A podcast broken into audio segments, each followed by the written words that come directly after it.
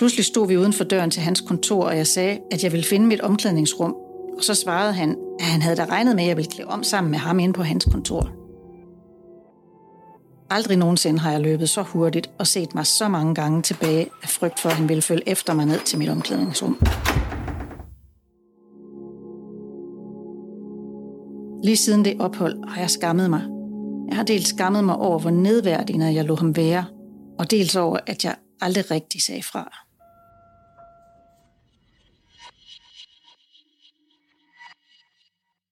I denne episode af Svært at tale om på riget, ser vi på skyld og skam i forbindelse med seksuelt krænkende handlinger. Vi skal høre historier fra det virkelige liv, også fra Rigshospitalet, og vi skal høre, hvad en ekspert kan fortælle.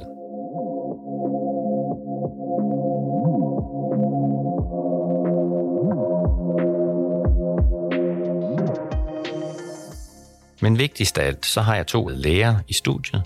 Det er Gry Assam Tornhøj, der er arbejdsmiljørepræsentant og læge på sidste del af sin speciallægeuddannelse. Velkommen til dig, Gry. Tak skal du have. Og overfor sidder ledende overlæge Morten Breindal. Også velkommen til dig, Morten. Tak for det. Vi starter med at tale om gamle historier. MeToo-bølgen har bragt mange historier om krænkelser og uønsket seksuel opmærksomhed frem fra fortiden. For mange kan det være svært at forstå, hvorfor de først kommer frem nu. Men Morten, jeg ved, at du forstår det, for du har en oplevelse fra din ungdom, som du længe holdt for dig selv. Vil du fortælle om den? Ja, det vil jeg gerne. Da jeg var øh, ung dreng, der øh, øh, gik jeg øh, ret ofte i den lokale svømmehal og svømmede på alle mulige tidspunkter af døgnet. Øhm, og havde på et tidspunkt der en, en oplevelse, som, øh, som nok har sat sig nogle spor i mig. Øhm, efter jeg havde været ude at svømme, der øh, gik jeg ind i saunaen, og øh, sad egentlig derinde og, og pustede lidt ud. Øhm, da der så pludselig er en ældre mand, der sætter sig ved siden af mig, og øh, på et tidspunkt helt, som jeg kan forstå det, umotiveret lægger sin hånd på indersiden af mit lår. Øhm, og i situationen der øh, fornemmer jeg jo med det samme, at der er noget, der er helt galt, men jeg forstår ikke, hvad det er. Øh, og jeg får viklet mig ud af situationen og går selvfølgelig øh, hjem, men taler ikke med nogen om det. Øh, jeg har i øvrigt øh, et, et meget, meget tillidsfuldt øh, forhold til, til mine forældre, men øh, jeg forstod det ikke, og, og øh, synes, det var en, en mærkelig ting at blive udsat for, øh, og vidste faktisk ikke rigtigt, hvordan jeg skulle sætte ord på det i situationen der er der ingen tvivl om, at øh, jeg vendte imod mig selv og tænkte, hvad er det, jeg har gjort, som øh, har fået ham til at opfatte, at det var okay at øh, gøre de her tilnærmelser. Øh, og det, der gik mange, mange år, inden jeg kunne tale om det. Kan du sige noget om, hvorfor øh, du holdt det for dig selv så længe? Jeg, jeg tror dels, det, det skyldes, at, at jeg simpelthen ikke forstod det.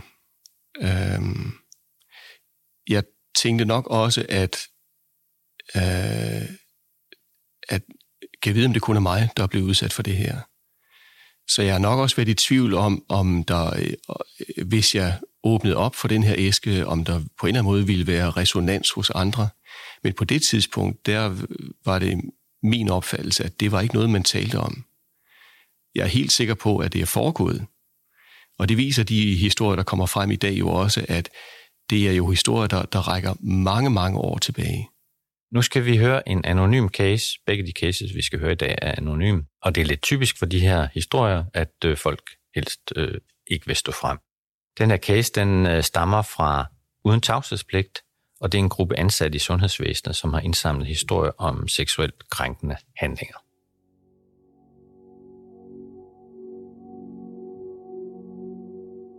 Da jeg gik på fjerde semester, var jeg på et klinikophold, hvor en af overlægerne gjorde mange seksuelle tilnærmelser. Primært til mig, men også til en medstuderende. Et par gange vade han ind i omklædningsrummet, mens jeg var ved at klæde om til operation, og lænede sig op ad væggen med armene over kors, mens han stirrede på min krop.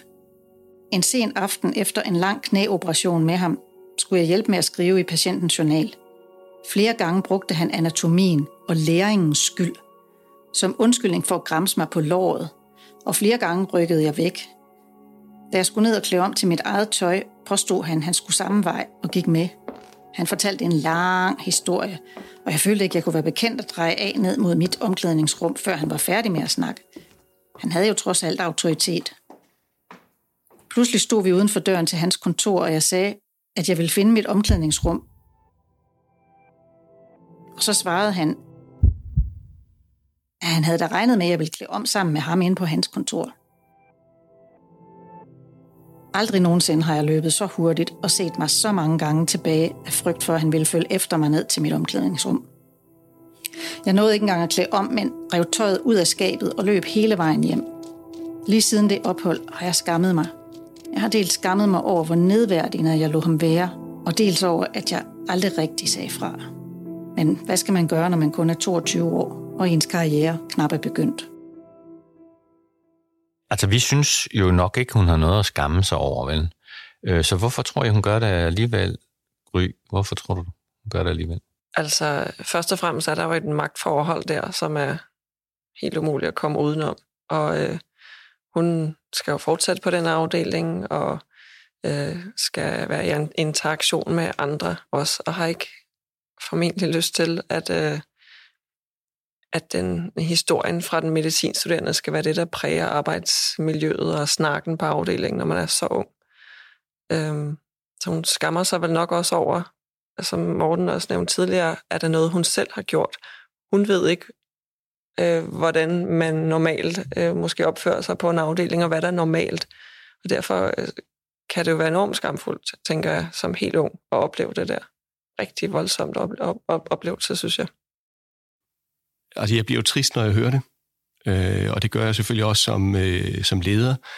Fordi jeg tænker, øh, øh det er også et ledelsesmæssigt svigt det er næsten med 100% sikkerhed øh, sådan, at, at øh, det er jo ikke første eller sidste eller eneste gang, at det sker.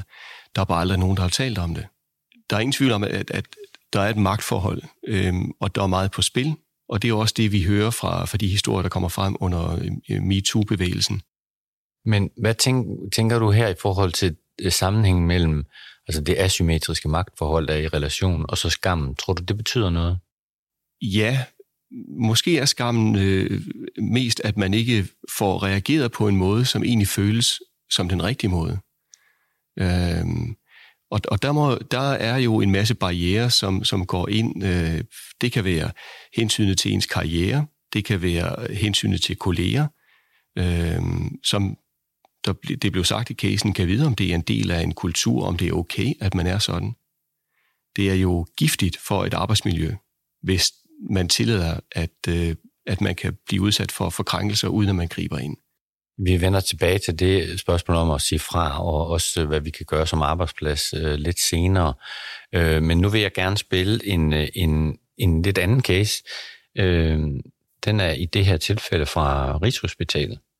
Øh, den er også anonym og indlæst af en anden.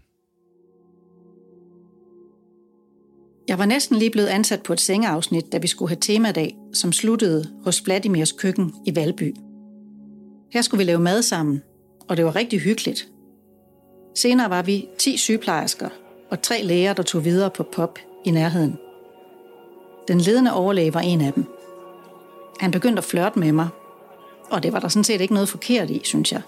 Jeg var bare ikke interesseret, men han blev ved med at tage min øl og prøve at få min opmærksomhed – på et tidspunkt gik jeg udenfor for at ryge, og han kom ud og tog fat i mig og sagde, at han ville have sex med mig. Jeg afviste ham og sagde, at han skulle gå hjem til sin kone og sine børn. Men han blev ved med at være klam og fattede ikke en afvisning. Senere forsøgte han sig med nogle andre sygeplejersker. På eftermiddagsvagten dagen efter fortalte jeg det til mine kolleger, og vi grinede af det. Jeg følte mig ikke krænket. Jeg synes bare, han var latterlig men det var ubehageligt at gå stuegang med ham bagefter. I den her historie, der følte hun sig ikke skamfuld bagefter. Hvad, hvad kan det skyldes? Nu bliver der sagt, at hun ikke føler sig krænket, men altså, på en eller anden måde kan jeg næsten ikke tro på det, fordi hun bærer jo den her oplevelse med sig videre. Øhm, så måske føler hun ikke skam, men hun altså, er vel krænket og, og føler jo, at der er nogen, der har trådt over en grænse, som den som hun heldigvis tydeligt fik sat. Øh, så ja. Den situation foregår ved en fest, og der er andre til stede, der oplever de her ting. Den anden situation foregår, hvor de to er alene, og ikke andre er, er vidner til det. Jeg tænker umiddelbart, at det, det kan vel også have en betydning. Jeg er faktisk ikke helt sikker på, at, at, det, at det har gjort det lettere, at der har været andre kolleger til stede, øh, som helt oplagt har set, hvad det var, der, der var øh, i gang, men som ikke har grebet ind. Og som nu skaber en, en betændt arbejdssituation, ikke? eller efterfølgende. Det er meget problematisk. Præcis. Nu skal vi høre en ekspert forklare, hvordan skyld og skam hænger sammen, og hvilke rolle det spiller i oplevelsen af uønsket seksuel opmærksomhed. Det er Mille Mortensen, der er ledelseskonsulent og forsker i krænkende handlinger. Det kan være rigtig svært at tale om uønsket seksuel opmærksomhed, fordi det meget ofte medfører følelser som skyld og skam. Det kan være grundene til, at det kan tage mange år før, at dem, som har oplevet sig udsat for uønsket seksuel opmærksomhed, finder modet til at stå frem at sætte ord på deres oplevelser. Skyld, altså at have gjort noget forkert eller noget uhensigtsmæssigt, er for mig at se et grundvilkår ved at være menneske. Vi kommer alle sammen til fra tid til anden at gøre noget, der er uhensigtsmæssigt, eller jog i spinaten, som man også kan kalde det. Skam derimod, følelsen af at være forkert, den øh, mærker vi ved, at vi bliver i tvivl om, eller måske endda har oplevelsen af, at vi ikke er værdige til at høre til i fællesskaber sammen med andre mennesker. Den følelse, hvis ikke den bliver bearbejdet og håndteret, så er den potentielt meget sygdomsfremkaldende. Meget ofte, når vi oplever uønsket seksuel opmærksomhed, kommer vi til at pege ansvaret, måske endda skylden indad. Gud, det kan være, at det er bare mig, der er for nærtagende, eller det ser ikke ud som om, at nogle af de andre reagerer eller siger fra, så måske er jeg også selv lidt skyld i det. Måske, øh, måske så øh, går jeg forkert klædt, eller måske så er jeg bare ikke hårdhud nok til at være her, eller måske har jeg selv lagt op til et eller andet, uden at jeg har opdaget det. Og vi bliver ofte fanget i en følelse af, at ikke at synes, at vi har ret til at håndhæve vores grænser, altså give udtryk for, hvornår nogen gør noget, som går over vores, øh, vores grænser.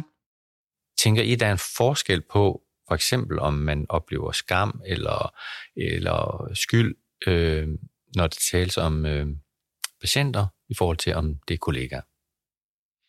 Ja, altså jeg, jeg tror ikke, at øh, omfanget af skam og skyld føles lige så stort, når det øh, er fra patienter. Øh, både fordi vi er vant til at skulle suge mange af patienternes følelser og agere derefter, fordi de er typisk i en krisereaktion. Så øh, opfører man sig professionelt på den måde, at man, man suger det og, og, og kommer videre. Og det ikke er en del af ens personlige sfære, men ens professionelle sfære. Så det tror jeg er en stor forskel. Og det er jo selvfølgelig også noget, man mærkeligt nok taler sammen om øh, blandt kollegerne, i modsætning til der, hvor man bliver udsat for noget fra sine kolleger. Ja. Vi arbejder i et felt, hvor øh, vi har med nogle meget virkelige ting at gøre, og derfor øh, blotter man sig også som person i de her situationer. Øh, man er nødt til at være meget ærlig over for sine kolleger, øh, både med hvad man selv kan rumme i en svær situation, men også rumme andre. Øh, og derfor er vi vant til en stor grad af ærlighed mellem personaler øh, imellem. Og derfor er det sjovt, at det her med det seksuelle på en eller anden måde har ligget ved siden af al den ærlighed, der foregår, når vi er sammen inde på hospitalet. Øhm, og det, det tror jeg godt, vi kunne blive bedre til. Jeg tror, vi, vi, vi er rigtig gode til at være ærlige. Jeg tror godt, vi kan være endnu mere ærlige.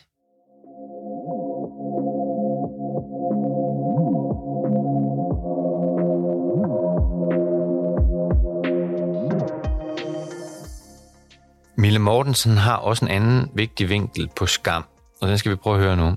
Faktisk så øh, er det ikke kun den, der oplever uønsket seksuel opmærksomhed, som kan blive ramt af følelsen af skam. Det kan den, som får at vide, at vedkommende har gjort eller sagt noget, nogle andre har oplevet som grænseoverskridende, som uønsket seksuel opmærksomhed også kom til. Og det er fordi, vi forbinder ofte det her med, at man kan udøve seksuelt krænkende handlinger som værende noget, nogle bestemte mennesker gør. Altså krænker, er, er jeg en krænker, som om, at det er en bestemt slags mennesker, som måske endda er udstyret med en, beslet, en bestemt slags øh, personlighed, som gør, at de øh, overtræder andre menneskers grænser. Ja, okay. Så de kan altså føle skam, men er det egentlig ikke meget godt, at de skammer sig? Altså, som jeg forstod det øh, indslag der, Øhm, så, så handler det jo også om, at det er en utilsigtet øh, krænkelse, krænkende handling, de laver. Og at de så pludselig øh, på en eller anden måde opdager, at de er en del af det her øh, MeToo. Øh, og, og det måske i virkeligheden slet ikke var det, der var målet. Øh, men man kan sige, så er det jo bare om at, at rette ind på den sociale norm, vi har i dag, om at det er fuldstændig uacceptabelt. Øh, hvis man først opdager det nu, så øh, det er det også lige til den sene side, vil jeg sige. Og så kan det jo godt være, at man føler skam i den over det, der måtte være opstået. Men vi har jo set nogle eksempler på offentlige personer, som har reageret meget kraftigt på at blive udpeget som krænkere, ikke? Jo, og den første reaktion, man tit oplever, det er jo fornægtelse. Om det så skyldes, at man forsøger at dække sig ind, og egentlig godt ved, at der er et problem, eller at man faktisk ikke har forstået, at der er et problem endnu, det kan man så diskutere. Øhm, det er der nok andre, der er klogere på, end jeg er.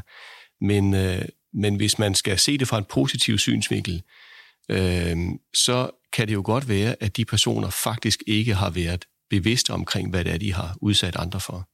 Og pludselig bliver de gjort opmærksom på det.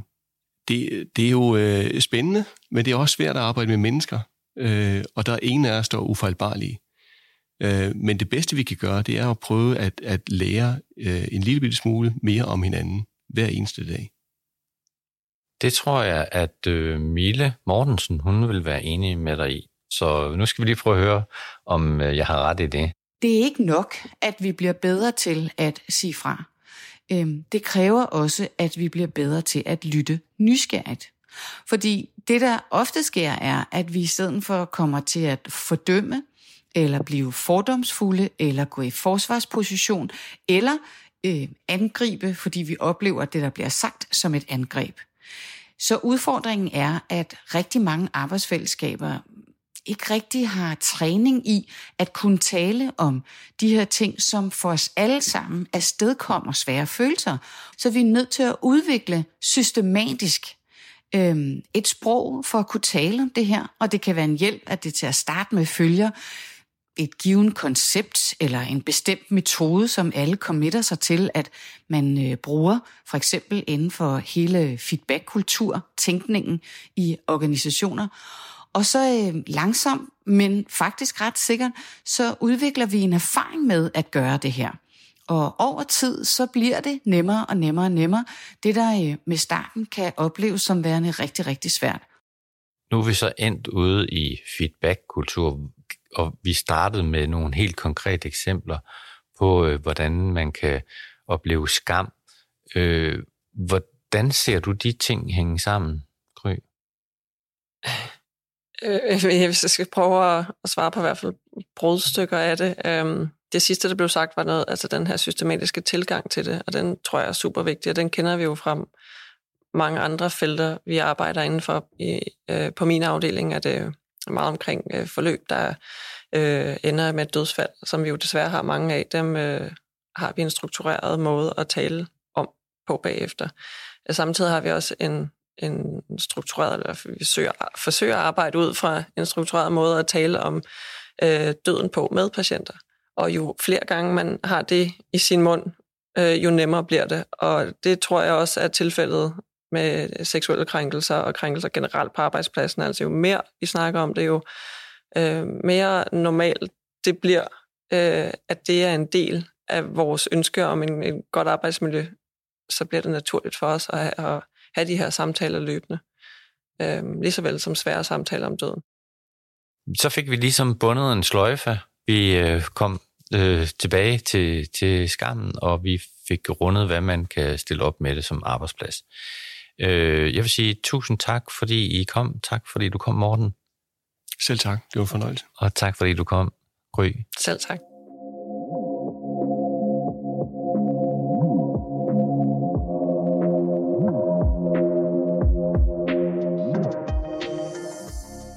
Svært at tale om på riget er en podcast fra Rigshospitalet. Denne episode er udviklet i samarbejde med forsker Mille Mortensen og arbejdsmiljøchef Morten W. Andersen. Søren Prehn har stået for lyddesign, og casehistorierne blev læst op af Ulla Grav Jespersen. Mit navn er Søren Svidt. Gæsterne i studiet var hoveduddannelseslæge og arbejdsmiljørepræsentant Gry Assam Tornhøj fra afdelingen for kræftbehandling og ledende overlæge Morten Breindal fra afdelingen for intensiv behandling af nyfødte og mindre børn. På Rigshospitalets hjemmeside kan du finde materialer om krænkende handlinger og om psykologisk tryghed. Søg på arbejdsmiljø og ledelsesudvikling.